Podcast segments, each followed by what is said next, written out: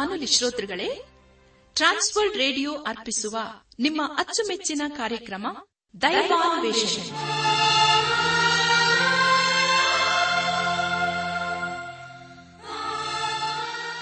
ಒಲಮೆಯ ಶ್ರೋತೃ ಬಾಂಧವರೇ ಸೋಮವಾರದಿಂದ ಶುಕ್ರವಾರದವರೆಗೆ ಪ್ರಸಾರ ಮಾಡುವ ದೈವಾನ್ವೇಷಣೆ ಎಂಬ ಆಧ್ಯಾತ್ಮಿಕ ಕಾರ್ಯಕ್ರಮದಲ್ಲಿ ಪಾಲ್ಗೊಳ್ಳಲು ನಿಮ್ಮೆಲ್ಲರನ್ನು ಸಂತೋಷದಿಂದ ಆಹ್ವಾನಿಸುತ್ತೇವೆ.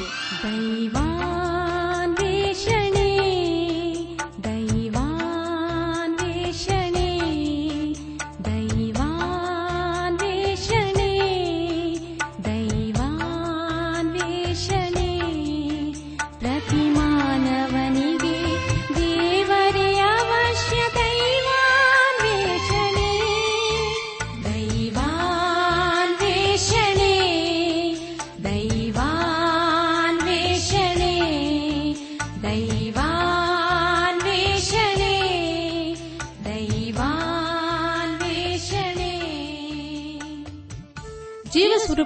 ದೇವರ ಪರಿಶುದ್ಧ ವಾಕ್ಯಗಳು ಪ್ರತಿಯೊಬ್ಬರಿಗೂ ಅವಶ್ಯ.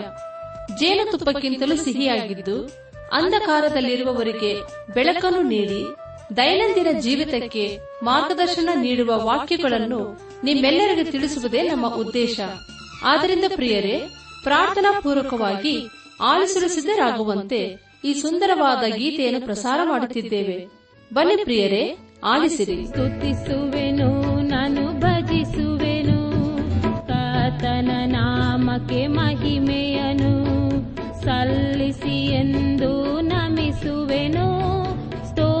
ಸ್ತೋತ್ರಕ್ಕೆ ಆತನೆಯೋ ಆ ಸ್ತುತಿಸುವೆನು ನಾನು ಭಜಿಸುವೆನು. ಕಾತನ ನಾಮಕ್ಕೆ ಮಹಿಮೆಯನು. ಸಲ್ಲಿಸಿ ಎಂದು ನಮಿಸುವೆನು.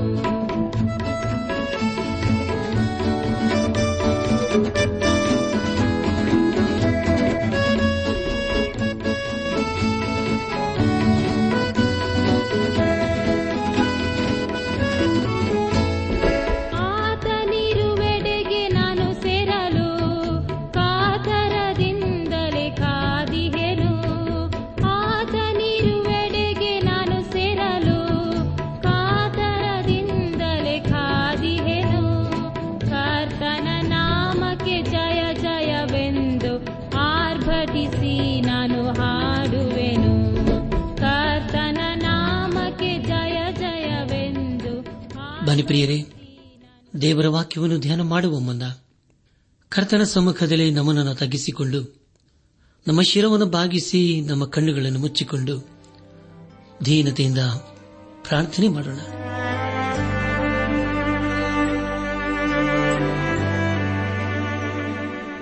ನಮ್ಮನ್ನು ಬಹಳವಾಗಿ ಪ್ರೀತಿ ಮಾಡಿ ಸಾಕಿ ಸಲಹುವ ನಮ್ಮ ರಕ್ಷಕನಲ್ಲಿ ತಂದೆ ಆದ ದೇವರೇ, ನಿನ್ನ ಪರಿಶುದ್ಧವಾದ ನಾಮವನ್ನು ಕೊಂಡಾಡಿ ಹಾಡಿ ಸ್ತುತಿಸುತ್ತೇವಪ್ಪ. ಕರ್ತನೆ ದೇವಾದಿ ದೇವನೇ ನಿನ್ನ ನಮ್ಮ ಜೀವಿತ ಕಾಲವಿಲ್ಲ. ನಂಬಿಗಸ್ತನಾಗಿದ್ದುಕೊಂಡು ನಿನ್ನ ಜೀವಳ ವಾಕ್ಯಗಳ ಮೂಲಕ ನಮ್ಮನ್ನು ಆಶೀರ್ವಿಸುತ್ತಾ ಬಂದಿರೋದಕ್ಕಾಗಿ ಸ್ತೋತ್ರಪ್ಪ. ಕರ್ತನೆ ದೇವಾದ ದೇವನೇ ದಿನ ವಿಶೇಷವಾಗಿ ಅನಾರೋಗ್ಯದ ನಿಮಿತ್ತವಾಗಿ ಆಸ್ಪತ್ರೆಗಳಲ್ಲಿ ಹಾಗೂ ಮನೆಗಳಲ್ಲಿ ಇರುವವರನ್ನು ನಿನ್ನ ಕೃಪೆ ಹಸ್ತಕ್ಕೆ ಒಪ್ಪಿಸಿಕೊಡ್ತೇವಪ್ಪ ಅವರನ್ನು ನೀನೇ ಮುಟ್ಟು ದೇವ. ಅವರಿಗೆ ಬೇಕಾದಂತಹ ಆರೋಗ್ಯವನ್ನು ದಯಪಾಲಿಸಪ್ಪ. ಅವರಿಗೆ ಸ್ವಸ್ಥತೆಯನ್ನು ಕೊಡುವುದರ ಮೂಲಕ ನಿನ್ನನ್ನು ನೀನು ಪ್ರಕಟ ಮಾಡಿಕೊ. ಹಾಗೂ ಅವರ ನಂಬಿಕೆಯನ್ನು ಬಲಪಡಿಸಬೇಕೆಂಬುದಾಗಿ ನಿನ್ನಲ್ಲಿ ಬೇಡಿಕೊಳ್ಳುವರಾಗಿದ್ದೇವೆ ಅವರ ಕೊರತೆಗಳನ್ನೆಲ್ಲ ನೀನೇ ನೀಗಿಸಪ್ಪ. ನಾವೆಲ್ಲರೂ ಆತ್ಮಿಕ ರೀತಿಯಲ್ಲಿ ನಿನ್ನವರಾಗಿ ಜೀವಿಸುತ್ತ ಒಂದು ದಿವಸ ನಾವೆಲ್ಲರೂ ನಿನ್ನ ಮಹಿಮೆಯಲ್ಲಿ ಕಂಡುಬರಲು ಕೃಪೆ ತೋರಿಸು.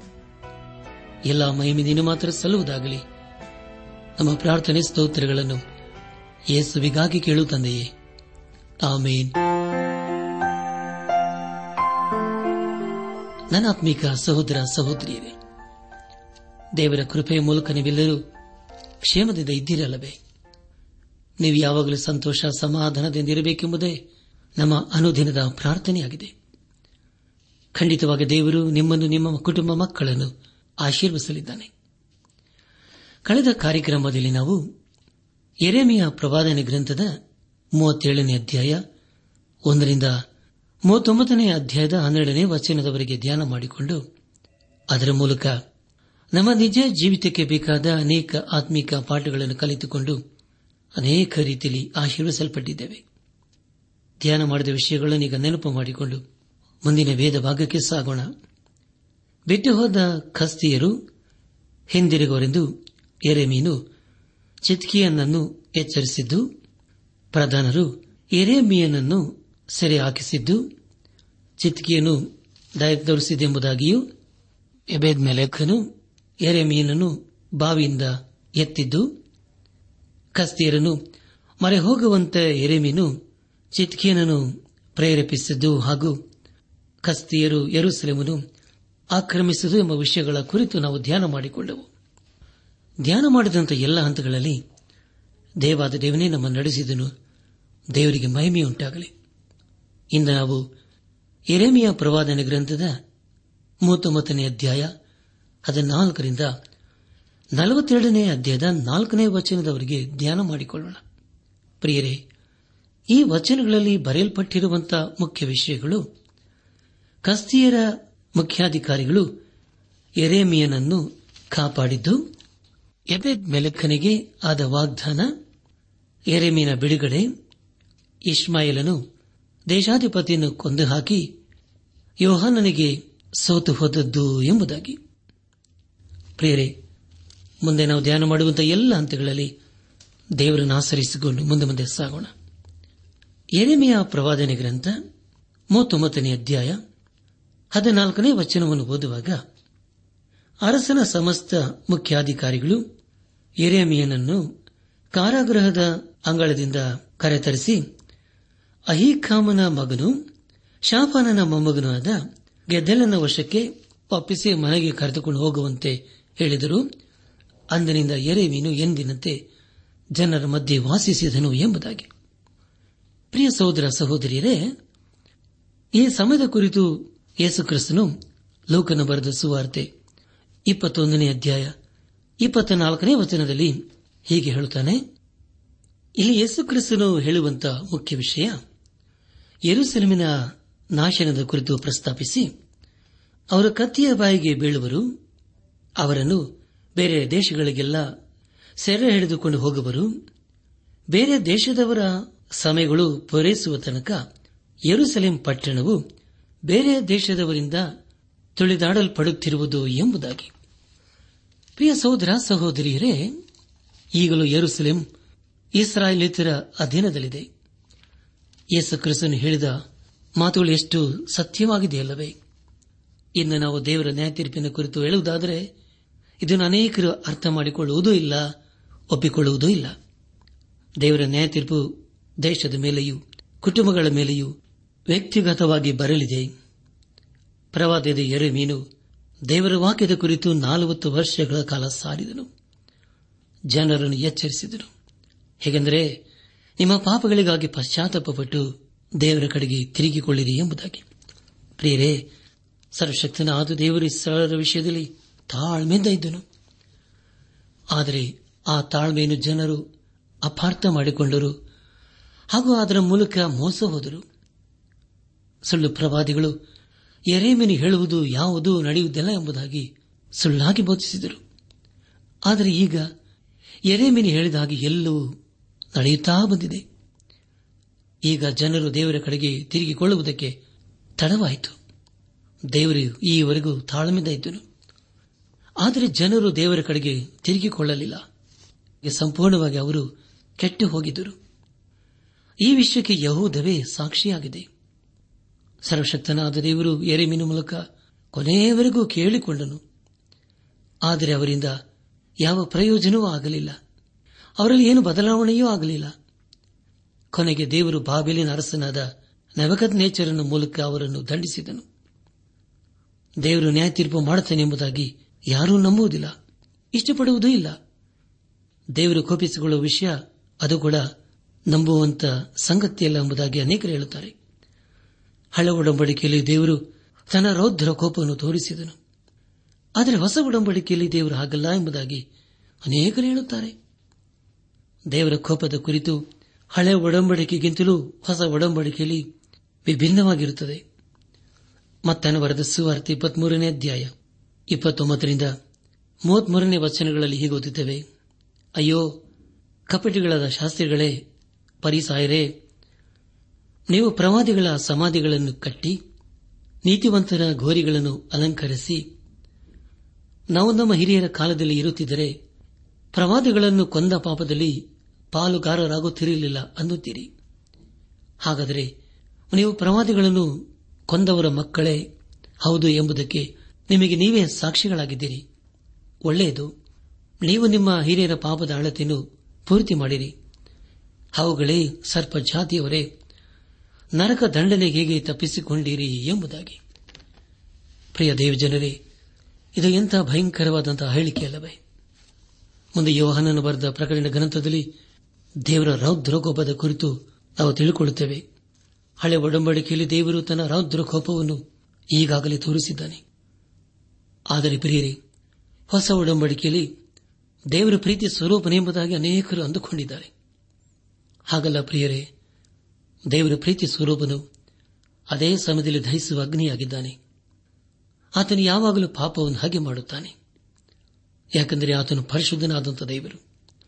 ಸತ್ಯವಿಧದಲ್ಲಿ ದೈವಿಕ ನ್ಯಾಯ ತಿರುವಿಕೆ ಹಾಗೂ ದೈವಿಕ ಕರುಣೆಯ ಕುರಿತು ಜೊತೆ ಜೊತೆಯಾಗಿ ಓದುತ್ತೇವೆ.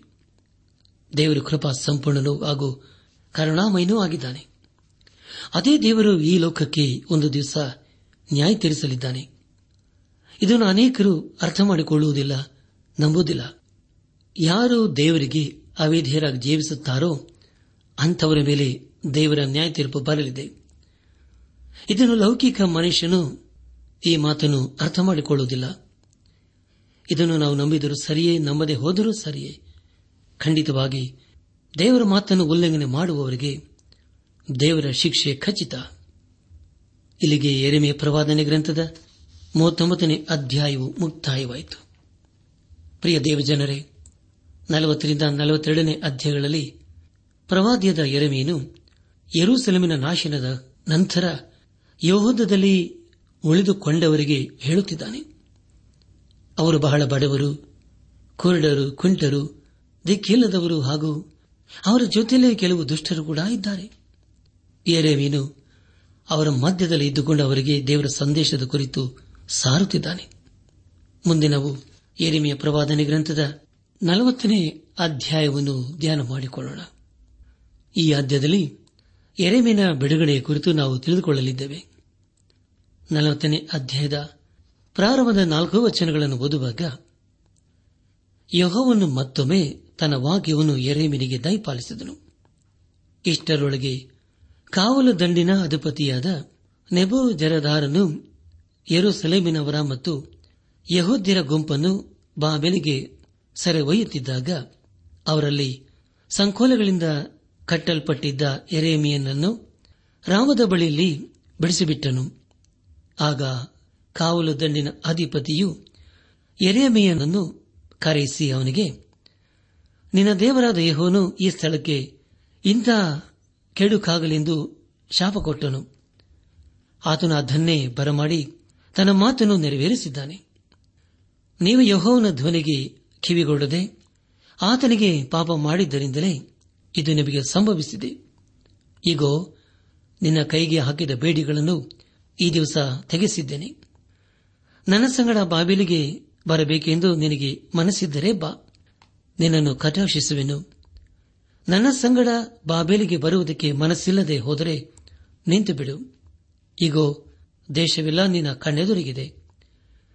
ನಿನಗೆ ಯಾವ ಕಡೆ ಹೋಗುವುದು ಸರಿಯೋ ಒಳ್ಳೆಯದೋ ಆ ಕಡೆಗೆ ಹೋಗು ಎಂದು ಹೇಳಿದನು ಎಂಬುದಾಗಿ. ಪ್ರಿಯ ದೇವಜನರೇ, ದಯಮಾಡಿ ಗಮನಿಸಿ. ಅರಸನಾದ ನೇಮಕಾದ ನೇಚರನು ಎರೆಮೀನಿಗೆ ಅವನಿಷ್ಟ ಬಂದ ಹಾಗೆ ಮಾಡುವುದಕ್ಕೆ ಅವಕಾಶವನ್ನು ಕೊಡಿಸುತ್ತಿದ್ದಾನೆ. ಅವನು ಬಾಬಿಲಿಗೆ ಸರಿಯಾಗಿ ಹೋದವರ ಜೊತೆಯಲ್ಲಿ ಹೋಗಬಹುದಿತ್ತು. ಆದರೆ ಅವನು ಹಾಗೆ ಮಾಡಲಿಲ್ಲ. ಅವನು ಯಹೂದದಲ್ಲಿಯೇ ಇದ್ದುಕೊಂಡು ಅಲ್ಲಿ ಕಷ್ಟಪಡುವವರ ಜೊತೆ ಇರಲು ಇಷ್ಟಪಟ್ಟನು. ಈಗಾಗಲೇ ಯಹೂದದವರು ಅವನು ನೀಡಿದ ಸಂದೇಶವನ್ನು ಹಾಗೂ ಅವನನ್ನು ಸಂಪೂರ್ಣವಾಗಿ ನಿರಾಕರಿಸಿದ್ದಾರೆ. ಸರ್ವಶಕ್ತನಾದ ದೇವರು ಬಾಬೆಲಿನಲ್ಲಿ ಮತ್ತೊಬ್ಬ ಪ್ರವಾದಿಯನ್ನು ಎಬ್ಬಿಸಿದ್ದಾನೆ. ಅವನೇ ಯಹೇಜ್ಕೇಲನು. ಅವನು ಈಗಾಗಲೇ ದೇವರ ಕುರಿತು ಸಾರುತ್ತಾ ಇದ್ದಾನೆ. ಪ್ರವಾದಿಯಾದ ಎರೆಮಿನು ಯಹೂದದಲ್ಲಿ ಉಳಿದುಕೊಂಡು ಬಡವರ ಹಾಗೂ ನಿರ್ಗತಿಕರ ಜೊತೆಯಲ್ಲಿ ಇರಲು ತೀರ್ಮಾನಿಸಿದನು. ಯಹೂದವನ್ನು ಯಾರು ಹೆಚ್ಚಾಗಿ ಪ್ರೀತಿ ಮಾಡಿದರು ಪ್ರಿಯರೇ ಎರೆಮೀನು ದೇಶಭಕ್ತನಾದುದರಿಂದ ಯಹೂದದಲ್ಲಿಯೇ ಉಳಿದುಕೊಳ್ಳಲು ಇಷ್ಟಪಟ್ಟನು. ಅವನು ತನ್ನ ಜನರಿಗಾಗಿ ಗೋಳಾಡಿದನು. ಈಗಾಗಲೇ ಪ್ರವಾದದ ಎರೆಮೀನು ಯಹೂದದವರಿಗೆ ನೆವಕತ್ ನೇಚರನಿಗೆ ಅಧೀನರಾಗಲು ಅಥವಾ ಶರಣರಾಗಲು ಹೇಳಿದ್ದಾನೆ. ಒಂದು ವೇಳೆ ಹಾಗೆ ಅವರು ಮಾಡಿದ್ದರೆ, ಅವರು ಸರಿಯಾಳುಗಳಾಗಿ ಹೋಗುತ್ತಿದ್ದರು. ತದನಂತರ ಎರೇಮೀನಿಗೆ ಮರ್ಯಾದೆ ಸಿಕ್ಕಿದ ಹಾಗೆ ಅವರಿಗೆ ಕೂಡ ಸಿಕ್ಕುತ್ತಿತ್ತು. ಹಾಗೂ ಅವರ ದೇಶದಲ್ಲಿಯೇ ಉಳಿದುಕೊಳ್ಳಲು ಅಪ್ಪಣೆ ದೊರೆಯುತ್ತಿತ್ತು. ಎಂಟನೇ ವರ್ಷದ ಮೂಲಕ ನಾವು ತಿಳಿದುಕೊಳ್ಳುವುದೇನೆಂದರೆ ಪ್ರಿಯ ದೇವಜನರೇ, ಅರಸನಾದ ನೆಬಕದ್ನೇಚರನ ಸೈನ್ಯಾಧಿಕಾರಿಯಾದ ಗೆದ್ದೆಲನನ್ನು ಇಸ್ಮಾಲನ್ನು ಕೊಲ್ಲುವುದಕ್ಕೆ ಪ್ರಯತ್ನ ಮಾಡುತ್ತಾನೆ. ಇಲ್ಲಿಗೆ ಎರೆಮೆಯ ಪ್ರವಾದನೆ ಗ್ರಂಥದ ನಲವತ್ತನೇ ಅಧ್ಯಾಯವು ಮುಕ್ತಾಯವಾಯಿತು. ಇಲ್ಲಿವರೆಗೂ ದೇವಾದಿದೇವನೇ ನಮ್ಮ ನಡೆಸಿದನು ದೇವರಿಗೆ ಮಹಿಮೆಯುಂಟಾಗಲಿ. ಮುಂದೆ ನಾವು ಎರೆಮಿಯ ಪ್ರವಾದನೆ ಗ್ರಂಥದ ನಲವತ್ತೊಂದನೇ ಅಧ್ಯಾಯವನ್ನು ಧ್ಯಾನ ಮಾಡಿಕೊಳ್ಳೋಣ. ನಲವತ್ತೊಂದನೇ ಅಧ್ಯಾಯ, ಪ್ರಾರಂಭದ ಎರಡು ವಚನಗಳಲ್ಲಿ ಹೀಗೆ ಓದುತ್ತೇವೆ. ಏಳನೆಯ ತಿಂಗಳಿನಲ್ಲಿ ರಾಜವಂಶದವನು ಎಲಿಶಾಮನ ಮೊಮ್ಮಗನು ನೇತನೇನ ಮಗನು, ಅರಸನ ಪ್ರಧಾನರಲ್ಲಿ ಒಬ್ಬನೂ ಆದ ಇಸ್ಮಾಯಿಲನು ಹತ್ತು ಮಂದಿಯೊಂದಿಗೆ ಅಹಿಖಾಮನ ಮಗನಾದ ಗೆದ್ದಲೆನು ವಾಸವಾಗಿದ್ದ ಮಿಚ್ಬಕ್ಕೆ ಬಂದನು. ಅಲ್ಲಿ ಅವನೊಂದಿಗೆ ಊಟ ಮಾಡಿದರು. ಆಗ ನೆಥನಿನ ಮಗನಾದ ಇಸ್ಮಾಯಿಲನು ಅವನೊಂದಿಗಿದ್ದ ಹತ್ತು ಜನರು ಎದ್ದು ಅಹಿಖಾಮನ ಮಗ, ಶಾಫಾನನ ಮೊಮ್ಮಗ, ಬಾಬೇಲಿನ ಅರಸನಿಂದ ದೇಶಾಧಿಪತಿಯಾಗಿ ನೇಮಿಸಲ್ಪಟ್ಟವನು ಆದ ಗೆದ್ದಲ್ಯನನ್ನು ಕತ್ತಿಯಿಂದ ಹೊಡೆದು ಕೊಂದರು ಎಂಬುದಾಗಿ. ಪ್ರಿಯ ದೇವಜನರೇ ಎರೆಮಿಯ ಪ್ರವಾದನೆ ಗ್ರಂಥದ ನಲವತ್ತೆರಡನೇ ಅಧ್ಯದಲ್ಲಿ ಜನರು ಐಗುಪ್ತಕ್ಕೆ ಹೋಗುವುದಕ್ಕೆ ಮುಂಚೆ ಯೋಹಾನನನ್ನು ಹಾಗೂ ಎಲ್ಲಾ ಸೈನ್ಯಾಧಿಕಾರಿಗಳು ಎರೆಮಿನ ಬಳಿಗೆ ಬರುತ್ತಾರೆ. ಅವರು ಬಂದಂತ ಉದ್ದೇಶವೇನೆಂದರೆ, ನಾವು ನಮ್ಮ ದೇಶದಲ್ಲಿ ಇರಬೇಕೋ, ಅಥವಾ ಬಿಡಬೇಕೋ ಅಥವಾ ಬೇರೆ ಎಲ್ಲಿಗೆ ಹೋಗಬೇಕು ಎಂಬ ವಿಷಯದ ಕುರಿತು ಸಲಹೆಯನ್ನು ಕೇಳಲು ಪ್ರವಾದಿಯದ ಎರೆಮೀನ ಬಳಿಗೆ ಬಂದಿದ್ದಾರೆ. ಪ್ರಿಯ ದೇವಜನರೇ, ಇಂಥ ಪರಿಸ್ಥಿತಿಯಲ್ಲಿ ಅದು ವಿಶೇಷವಾದಂತಹ ಸಂಗತಿಯಲ್ಲವೇ? ಎರೆಮೆಯ ಪ್ರವಾದನ ಗ್ರಂಥದ ನಲವತ್ತೆರಡನೇ ಅಧ್ಯಾಯ. ಪ್ರಾರಂಭದ ಮೂರು ವಚನಗಳನ್ನು ಓದುವಾಗ, ಆಗ ಸಕಲ ಸೇನಾಪತಿಗಳು, ಕಾರೇಹನ ಮಗನಾದ ಯೋಹಾನನನು ಹೋಶಾಯನ ಮಗನಾದ ಯಜ್ಜನನು ಚಿಕ್ಕವರು ಮೊದಲುಗೊಂಡು ದೊಡ್ಡವರ ತನಕ ಎಲ್ಲಾ ಜನರು ಪ್ರವಾದಿಯಾದ ಎರೆಮಿನ ಬಳಿಗೆ ಬಂದು ಅವನಿಗೆ, ದಯಮಾಡು, ನಮ್ಮ ಭಿನ್ನವನ್ನು ಲಾಲಿಸು. ನಿನ್ನ ದೇವರಾದ ಯೋಹನು ನಾವು ನಡೆಯಬೇಕಾದ ಮಾರ್ಗವನ್ನು, ಮಾಡತಕ್ಕ ಕಾರ್ಯವನ್ನು ತೋರಿಸುವ ಹಾಗೆ ನಮಗಾಗಿ ಅಂದರೆ, ಉಳಿದಿರುವ ಈ ಜನರಿಗಾಗಿ ನಿನ್ನ ದೇವರಾದ ಯಹೋವನನ್ನು ಪ್ರಾರ್ಥಿಸು. ನಿನ್ನ ಕಣ್ಣಿಗೆ ಕಾಣುವ ಪ್ರಕಾರ ಅಪಾರ ಜನರಲ್ಲಿ ನಾವು ಕೆಲವರು ಮಾತ್ರ ಉಳಿದಿದ್ದೇವೆಂದು ವಿಜ್ಞಾಪಿಸಿದರು ಎಂಬುದಾಗಿ. ಪ್ರಿಯರೇ, ಇದು ಎಂಥ ವಿಶೇಷವಾದಂತಹ ಸಂಗತಿಯಲ್ಲವೇ? ಇಲ್ಲಿ ಅವರು ಕೇಳಿಕೊಳ್ಳುವುದೇನೆಂದರೆ, ದಯಮಾಡು ನಮ್ಮ ಭಿನ್ನವನ್ನು ಲಾಲಿಸು.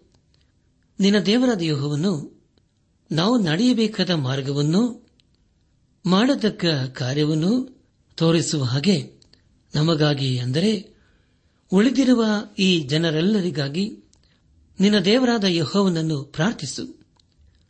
ನಿನ್ನ ಕಣ್ಣಿಗೆ ಕಾಣುವ ಪ್ರಕಾರ ಅಪಾರ ಜನರಲ್ಲಿ ನಾವು ಕೆಲವರು ಮಾತ್ರ ಉಳಿದಿದ್ದೇವೆಂದು ವಿಜ್ಞಾಪಿಸಿದರೆ ಎಂಬುದಾಗಿ ಇಲ್ಲಿ ನಾವು ಓದಿಕೊಂಡಿದ್ದೇವೆ.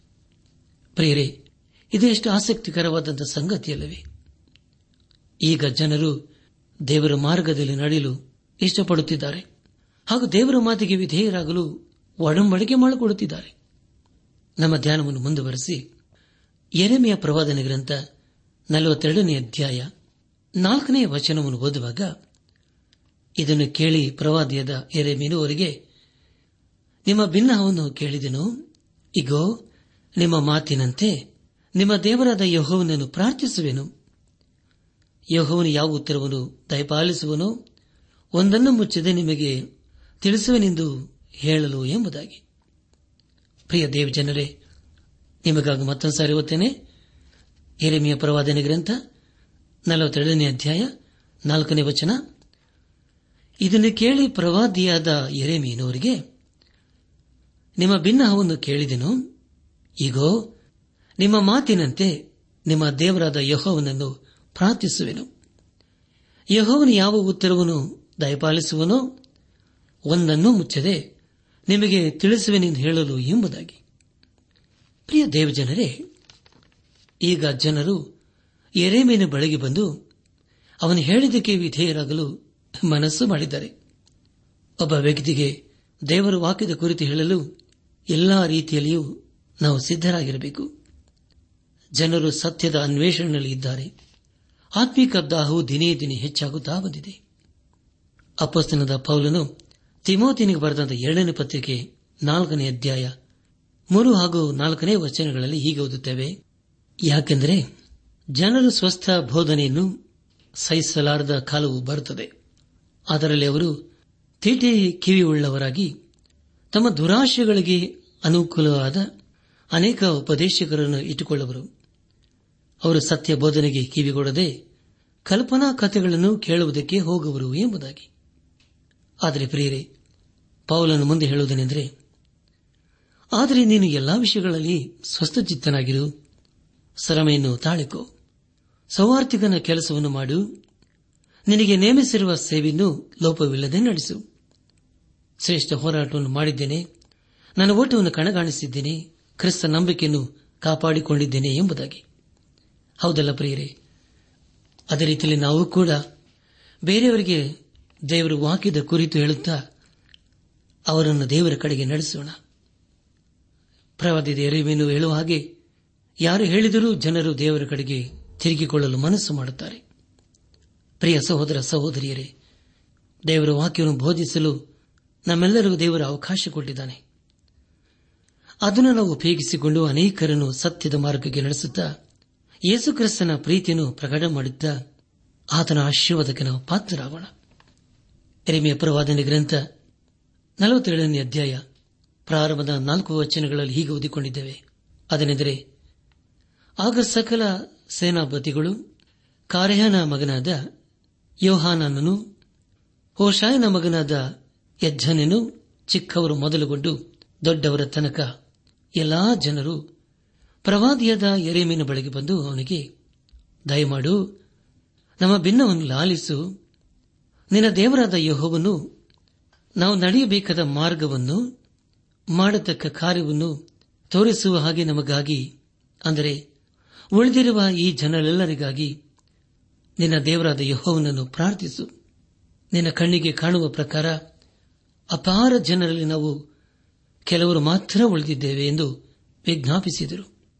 ಇದನ್ನು ಕೇಳಿ ಪ್ರವಾದಿದ ಎರೆಮೀನವರಿಗೆ ನಿಮ್ಮ ಭಿನ್ನವನ್ನು ಕೇಳಿದೆನು. ಈಗೋ ನಿಮ್ಮ ಮಾತಿನಂತೆ ನಿಮ್ಮ ದೇವರಾದ ಯಹೋವನನ್ನು ಪ್ರಾರ್ಥಿಸುವೆನು. ಯಹೋವನು ಯಾವ ಉತ್ತರವನ್ನು ದಯಪಾಲಿಸುವನು, ಒಂದನ್ನು ಮುಚ್ಚದೆ ನಿಮಗೆ ತಿಳಿಸುವನೆಂದು ಹೇಳಿದನು ಎಂಬುದಾಗಿ. ಈ ಸಂದೇಶವನ್ನು ಆಲಿಸುತ್ತಿರುವ ನನ್ನ ಆತ್ಮಿಕ ಸಹೋದರ ಸಹೋದರಿಯರೇ ದೇವರು ಪಾಪವನ್ನು ಹಾಗೆ ಮಾಡುತ್ತಾನೆ. ಆದರೆ ಪಾಪಿಯನ್ನು ಪ್ರೀತಿ ಮಾಡುತ್ತಾನೆ. ಒಬ್ಬ ಪಾಪಿಯು ದೇವರ ಕಡೆಗೆ ತಿರುಗಿಕೊಳ್ಳುವುದಾದರೆ ಖಂಡಿತವಾಗಿ ಪರಲೋಕದಲ್ಲಿ ದೊಡ್ಡ ಔತಣ ಉಂಟಾಗುತ್ತದೆ ಮಹಾ ಸಂತೋಷ ಉಂಟಾಗುತ್ತದೆ ಪ್ರಿಯರೇ. ಆದ್ದರಿಂದ ಹಿಂದೆ ನಾವು ದೇವರ ಕಡೆಗೆ ತಿರುಗಿಕೊಳ್ಳೋಣ. ಪಾಪವು ನಮ್ಮನ್ನು ದೇವರಿಂದ ಅಗಲಿಸುತ್ತಾ ಬಂದಿದೆ. ಪಾಪವು ನಮ್ಮನ್ನು ಶಾಪಗ್ರಸ್ತರನ್ನಾಗಿ ಮಾಡುತ್ತಾ ಬಂದಿದೆ. ಆದ್ದರಿಂದ ಒಂದು ವೇಳೆ ನಮ್ಮಲ್ಲಿ ಇನ್ನೂ ಏನಾದರೂ ಪಾಪ ಇರುವುದಾದರೆ, ಒಂದು ವೇಳೆ ನಮ್ಮಲ್ಲಿ ದೇವರ ಅಸಹ್ಯ ಪಡುವಂತಹ ಸಂಗತಿ ಇರುವುದಾದರೆ, ಇಂದೇ ನಾವು ದೇವರ ಬಳಿಗೆ ಬಂದು ಪಶ್ಚಾತ್ತಾಪದಿಂದ ಒಪ್ಪಿಕೊಳ್ಳೋಣ ಬಿಟ್ಟು ಬಿಡೋಣ ನಮ್ಮ ಪಾಪಗಳು ಕಡು ಕೆಂಪಾಗಿದ್ದರು ಯೇಸು ಕ್ರಿಸ್ತನು ತನ್ನ ಅಮೂಲ್ಯ ರಕ್ತದಿಂದ ನಮ್ಮನ್ನು ತೊಳೆದು ಶುದ್ಧಿ ಮಾಡುತ್ತಾನೆ. ಆಗ ನಾವು ದೇವರ ಮಕ್ಕಳು ಅನ್ನಿಸಿಕೊಳ್ಳುತ್ತೇವೆ. ಆದುದರಿಂದ ಇಂದೇ ನಾವು ಯೇಸು ಕ್ರಿಸ್ತನ ಬಳಿಗೆ ಬಂದು ನಮ್ಮನ್ನೇ ಸಮರ್ಪಿಸಿಕೊಂಡು ಆತನ ಮಾರ್ಗದಲ್ಲಿ ಜೀವಿಸುತ್ತಾ ಆತನ ಆಶೀರ್ವಾದಕ್ಕೆ ಪಾತ್ರರಾಗೋಣ. ಆಗಾಗುವಂತೆ ತಂದೆಯಾದ ದೇವರು, ಯೇಸು ಕ್ರಿಸ್ತನ ಮೂಲಕ ನಮ್ಮೆಲ್ಲರನ್ನು ಆಶೀರ್ವದಿಸಿ ನಡೆಸಲಿ.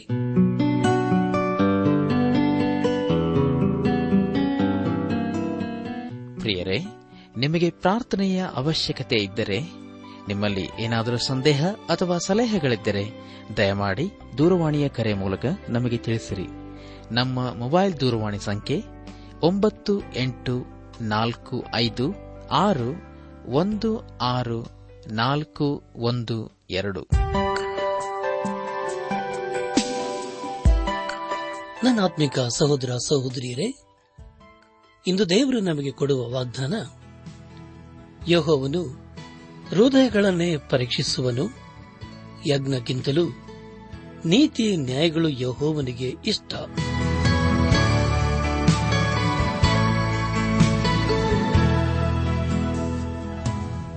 ದೈವಾನ್ ವೇಷಣೆ ಕಾರ್ಯಕ್ರಮ. ಹೇಗಿತ್ತು ಪ್ರಿಯರೇ? ದೇವರ ವಾಕ್ಯ ಹಾಗೂ ಸುಮಧುರ ಹಾಡುಗಳನ್ನು ನೀವು ಆಲಿಸಿದ್ದಕ್ಕಾಗಿ ಅಭಿನಂದಿಸುತ್ತೇವೆ. ನಾವು ಪ್ರಸಾರ ಮಾಡುವ ಹಾಡುಗಳು ನಿಮಗೆ ಮೆಚ್ಚುಗೆಯಾದರೆ ನಮಗೆ ತಿಳಿಸಿರಿ. ನಮ್ಮ ಕ್ಯಾಸೆಟ್ ಹಾಗೂ ಹಾಡಿನ ಪುಸ್ತಕ ಬೇಕಾದಲ್ಲಿ ಈ ದಿನವೇ ಪತ್ರ ಬರೆಯಿರಿ ಅಥವಾ ದೂರವಾಣಿ ಸಂಖ್ಯೆಗೆ ಕರೆ ಮಾಡಿ.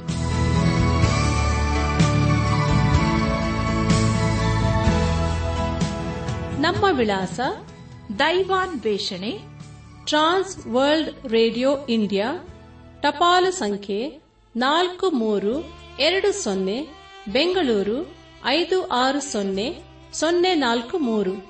ನಮ್ಮ ಇಮೇಲ್ ವಿಳಾಸ K A N T T B at radio eight eight two dot com ನಮಸ್ಕಾರ ಪ್ರಿಯರೇ.